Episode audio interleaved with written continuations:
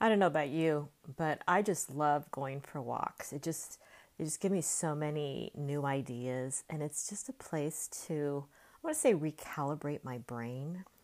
All the thoughts are going around around in my head as I look at the birds and the trees and I just find myself lost. Do you ever do that?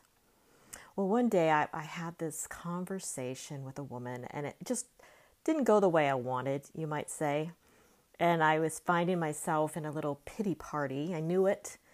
And I was trying to evaluate why am I going here? I always find my, it was a certain circumstance where I felt on defensive and maybe I felt she was being mean to me. And I can go there a lot where I feel sorry for myself. So I was trying to process this and coach myself on it. And I found myself going in my mind and visualizing a garden. And I'll call it my mental garden. And before me was this giant, deep, rich soil in my, my brain. And it was it was surrounded by a white picket fence. I don't know why I have a white picket fence, but I like them, I guess. And so in my brain I had this giant garden in my mind with this rich, deep soil. And I imagined that my soil was scattered with all the human emotions that one person could have. You just think when you're born, you have so much potential for emotions. Humans just, I mean, can you imagine? Can you even name all the emotions we could possibly have? It would just go on for pages. We're just so complex.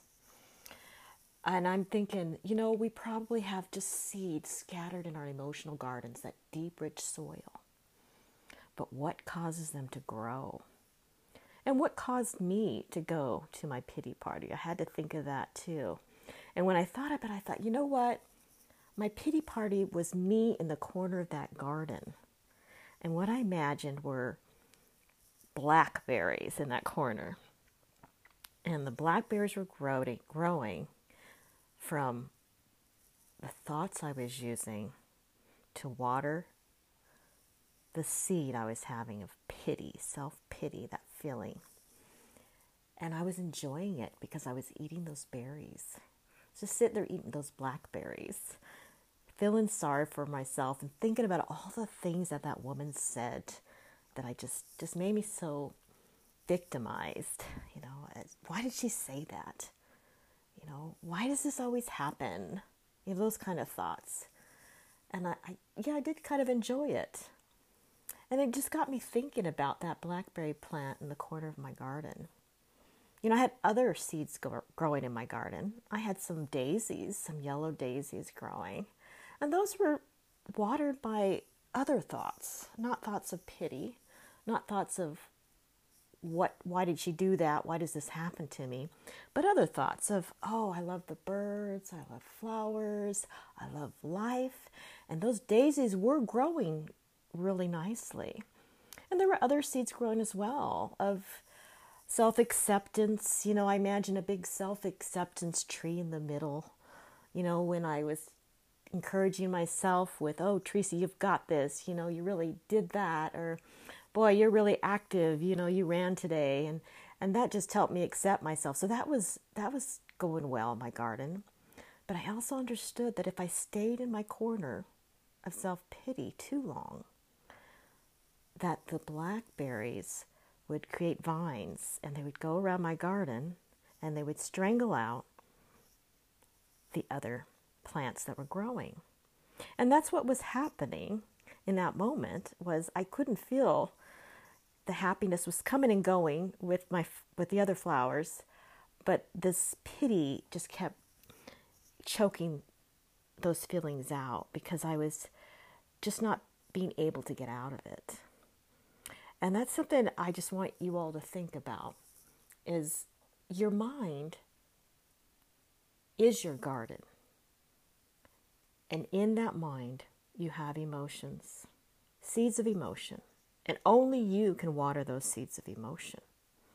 If you choose to sit in the corner and indulge in negative emotions, that's your choice. And we all have them. We can all have, have negative emotions. We have weeds in our garden that grow.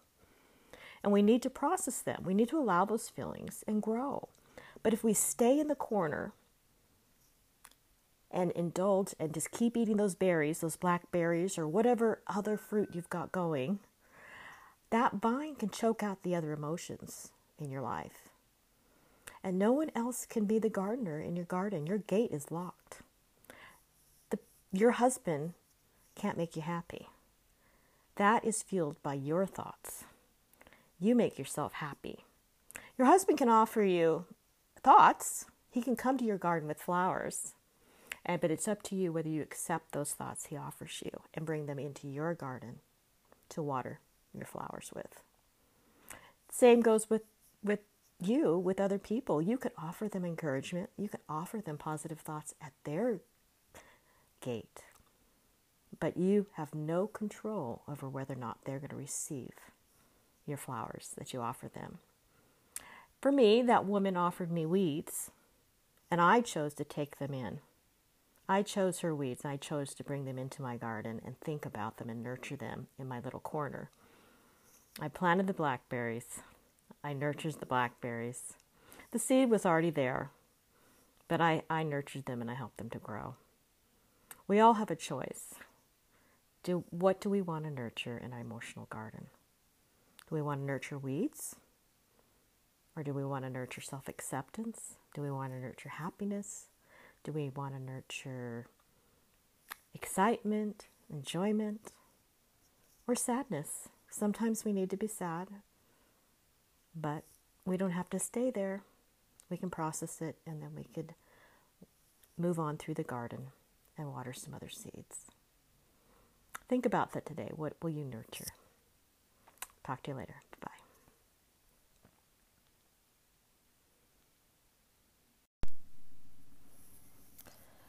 Well, today I'd like to talk about um, self confidence and its relationship with our beliefs about ourselves, what we can do, and what we think we can't do.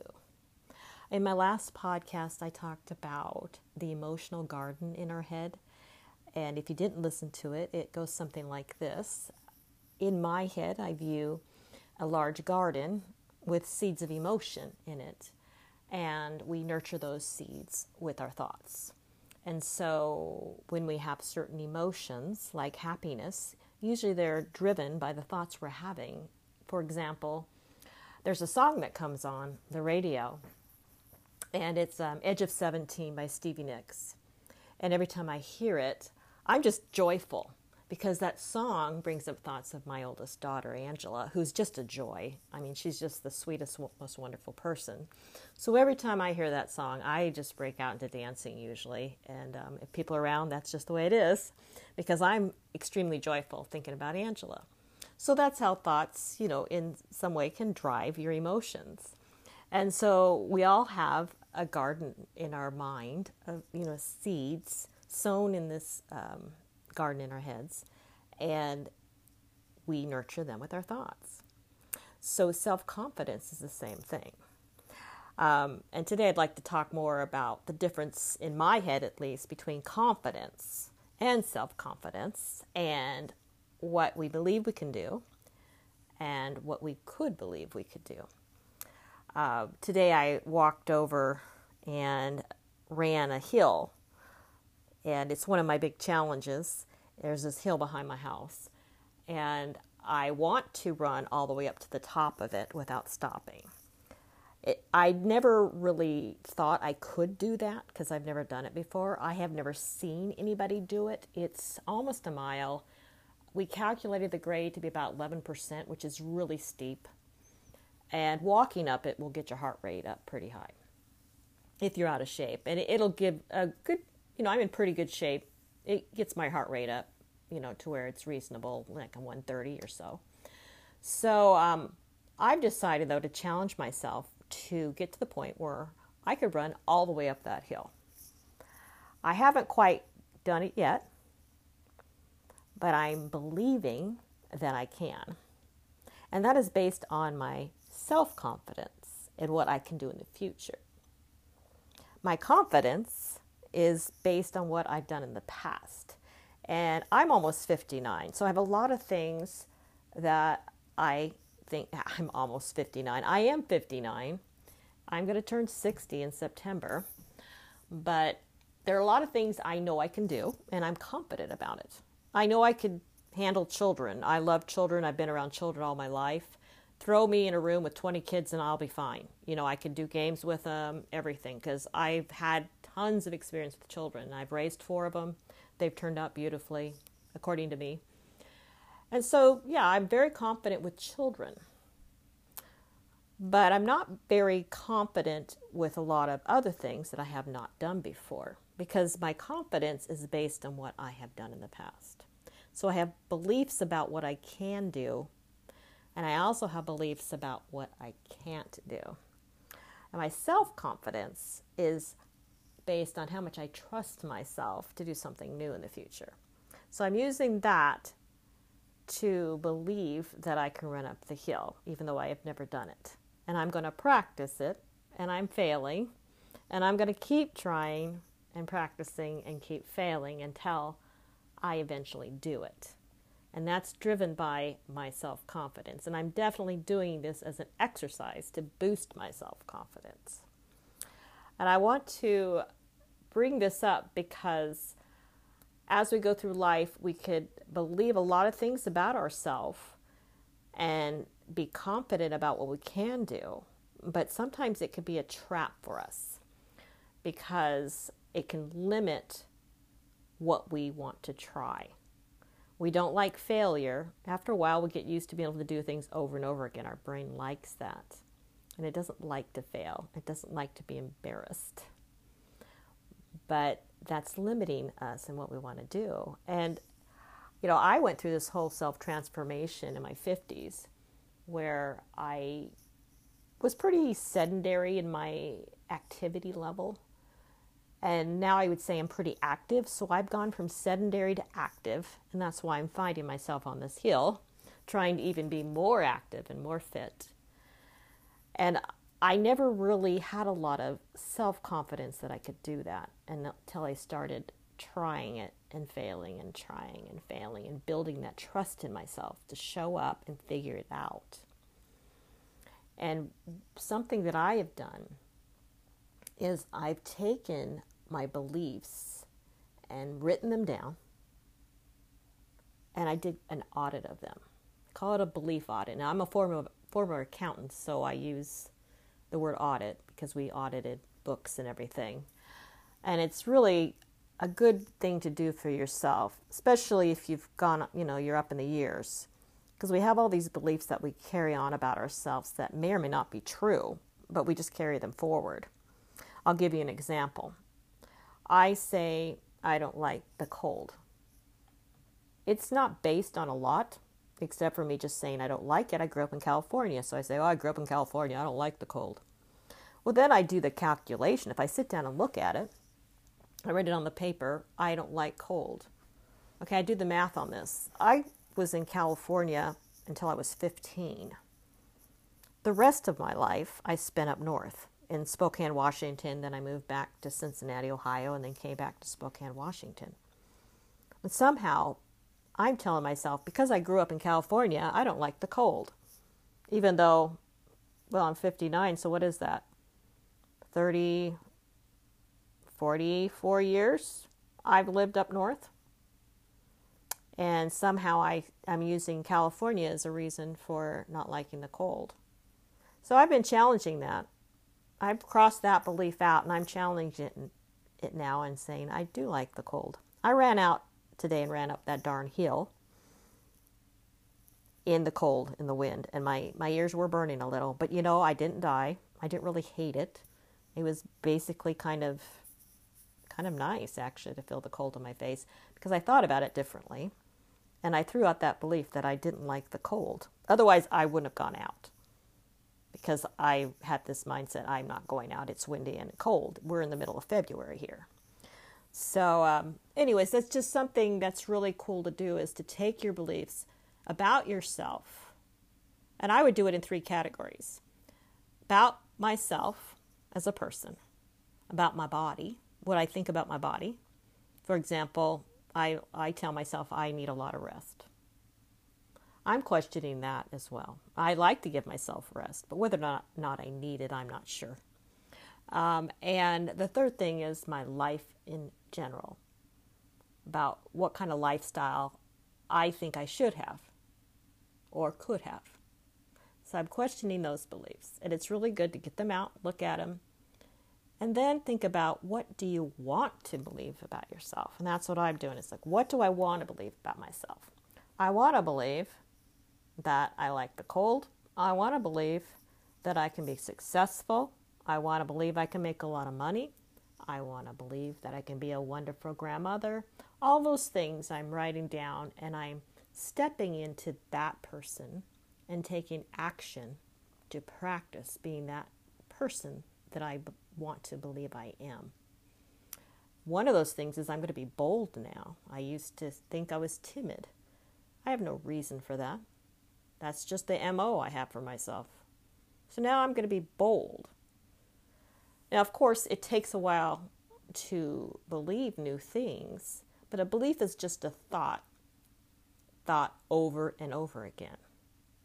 And we're we're used to thinking the same thing over and over again. When we talk to people and you go like if you try to meet people and you sit in a circle and there's icebreakers, so you have to say something about yourself.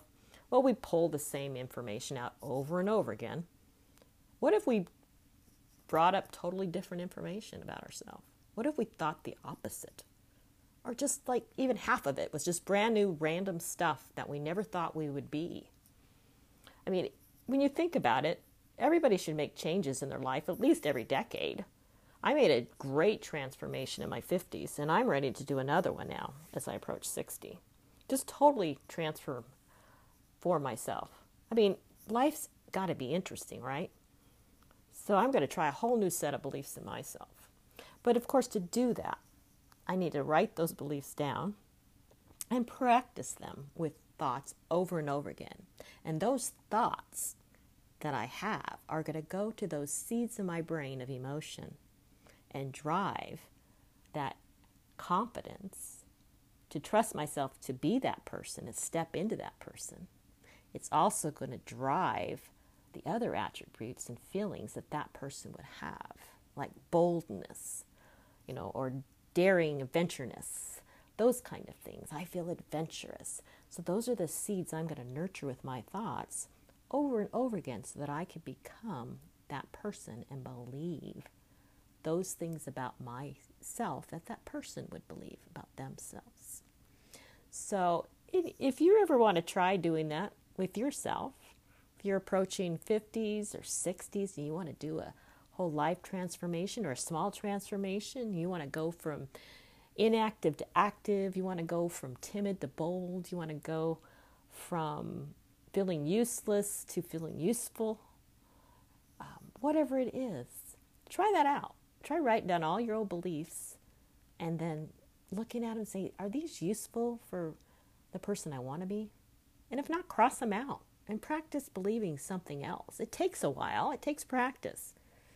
It could take you, you know, a couple years to do this, but it, it's worth it to try something new. And in the process, you get to experience so many new things and learn so much new things about yourself. I've created a couple worksheets for this. Um, it's called a belief audit, and another one is a fun little questionnaire where you scale and rate your self confidence. Because you need to have self confidence to try anything new. You can't work with your confidence of what you've done in the past, as far as how how well you do at work or what kind of mother you are. You've got to work with a new thing, and that we're going to call it self confidence. Going forward, believing that you could figure things out, and no matter what comes your way, as you're trying to step into this new person, you're going to be able to handle it. You can handle embarrassment, you can handle risk, whatever. But you, you have that self confidence that it's not going to break you. You can handle the challenges. And so this worksheet helps you kind of rate where you're at and then rate where you want to be. And if you're interested, I just email me. I'll send them to you. I'd love to share them with you. You know, they they work great for me. I'd love to see how, what other people think of them. Okay. Well, have a great day, and um, I hope this was helpful. Talk to you later. Bye.